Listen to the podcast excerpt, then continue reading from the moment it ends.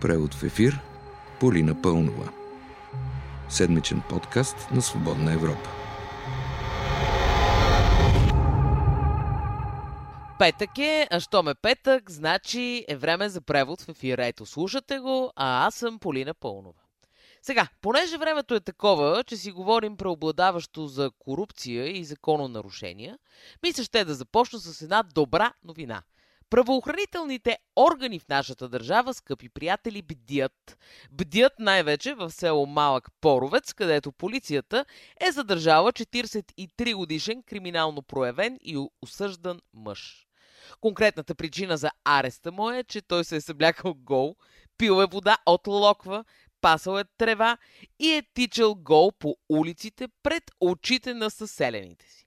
За нарушението на обществените правила му е съставен акт, а районният съд в Изперих е постановил наказание от 5 дни задържане в поделение на МВР.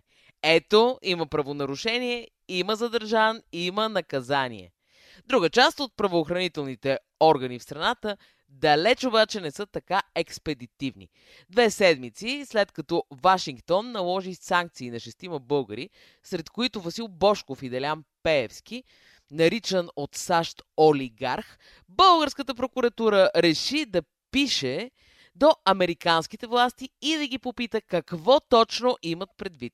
Говорителката на главния прокурор Сийка Милева. Информацията би помогнала за изясняване предмета на образуваните проверки и евентуално бъдещо наказателно разследване. Със сигурност България, в която главен прокурор стана обвинителят, водил делото КТБ, а именно господин Иван Гешев, е нужно да попита партньорска държава, защо ли видите тамошните власти смятат Пеевски за олигарх. И как да не е нужно да ни се изяснят такива обстоятелства, какво имат предвид в Штатите, при положение, че за делото КТБ преди години чухме от Гешев. Ще ви кажа, че това изложение го няма и господин Путин, няма и Обама, няма много други хора. Значи, значи в, в, в хода на разследването ние не сме установили някакви неща, които да са свързани с господин Пеевски. Но така и така си говорим за главния прокурор. Нали? Помните, че господин Гешев живее в резиденция Бояна. Резиденция Бояна пък се стопанисва от Министерския съвет. Та Министерския съвет по времето на Бойко Борисов е направил ремонт на една къща от резиденция Бояна на стоеност 330 000 лева. Ремонтът е точно преди в въпросната къща да се нанесе главния прокурор. Освен това обаче, Министерския съвет я е обзавел за главния прокурор. Обзавеждането включва 6 гардероба. Единият 7 крилен, другия 6 крилен и така нататък, да не изгреждам повече. И забележете, с държавни пари за въпросната къща е закупен мултитемпературен охладител за вино. Защото, скъпи приятели, главният прокурор не може да си държи виното в прост хладилник. Трябва да е специален, че и мултитемпературен. Юристи твърдят, че това е луксозна вещ, за която би следвало да се харчат лични средства, не държавни. Разходването на държавни пари в такава ситуация най-малкото трябва да се разследва. Такъв беше случаят, ако помните, с Валю Топлото, който си беше направил вана с държавни пари и за тая работа го осъдиха. Мен ако питате обаче, хич не трябва да ни пробутват тия хипотези, че специален охладител за вино бил неприсъщ разход. Защото това живот без мултитемпературен охладител живот ли е, ми кажете? Сега, Сериозно, в задачата се пита обаче, има ли прокурор, който да разследва разходването на средства от Министерския съвет и то за обзавеждане на жилището, което ползва неговия шеф на прокурора. И понеже захванахме темата за Делян Пеевски, нека да я довършим. Съвсем както прокуратурата, която чака доказателство от Вашингтон, доказателства чакат и ДПС. Да чуем господин Халил Летифов пред BTV. Отново повтаряме, че позицията е да има конкретни факти и доказателства. Българската конституция и законите на страната твърдят и казват, че всеки е невинен до доказване на противното. Ние се основаваме изцяло на духа на българската конституция и законите на страната. Ми да, конкретни факти и доказателства трябват.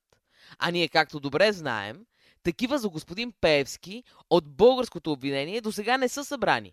Но те не са събрани и за други, защото, както господин Гешев казва, абе, нека да го чуем пак. Ще ви кажа, че това изложение го няма и господин Путин, няма и Обама, няма и много други хора. Значи, значи в, в, в хода на разследването ние не сме установили някакви неща, които да са свързани с господин Пеевски. Продължаваме напред, както казват някои бъдещи кандидат-президенти. Не, това не е реплика на кандидат-президентът Стъки, за него ще говорим по-късно. Репликата е на кандидат-президентът Кобрата. И все пак да продължим напред. През седмицата уволнен беше директорът на разузнаването у нас, Атанас Атанасов. Как коментира той раздялата си с пост? На първо място искам да кажа добре дошли в Римската империя. Императора го знаеме, личното правителство всеки ден се грижи да дава хляб, кръв и зрелища. Принципно Римската империя, скъпи приятели, както знаете, се смята за майка на света такъв какъвто го познаваме днес, заради зараждането и познанието на правото там. Като сметнем, че в последните седмици си говорим непрестанно за корупция, за незаконни трансплантации, за неправомерно разходване на средства, дали тези думи, които ползва господин Атанасов, са най-удачни за нашата българска ситуация. А, и забравих, принципът в правото да не се вреди други му, как смятате, прилаган ли е в България? Но така да е, да оставим въпросите на страна. Господин Атанасов каза още. Основната причина за устраняването, независимо от подценяването на някои коментари в медиите, също мога да потвърда, че основната причина за отстраняването ми е дългата ръка на Кремъл, а също така до някъде и координирани действия с един известен бизнесмен с много обвинения, които може и да са едно цяло с Кремъл, но това не е моя работа да коментирам в детайли. Хубаво да е, щом тая дълга ръка на Кремъл в координация с бизнесмен е така опасна, защо шефът на разузнаването си беше пуснал отпуск до есента, която се наложи той да прекрати? Защо не стоеше да брани държавата от разни там дълги ръце? И понеже ви обещах да поговорим за кандидат-президентът Станислав Нетков Стъки.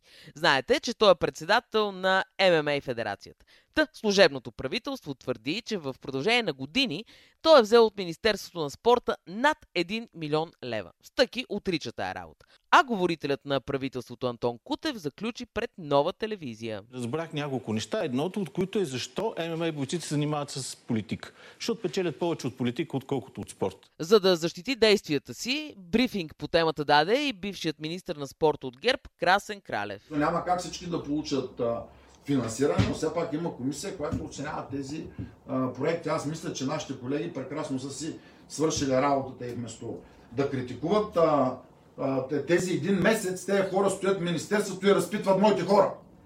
Викат ги в кабинетите.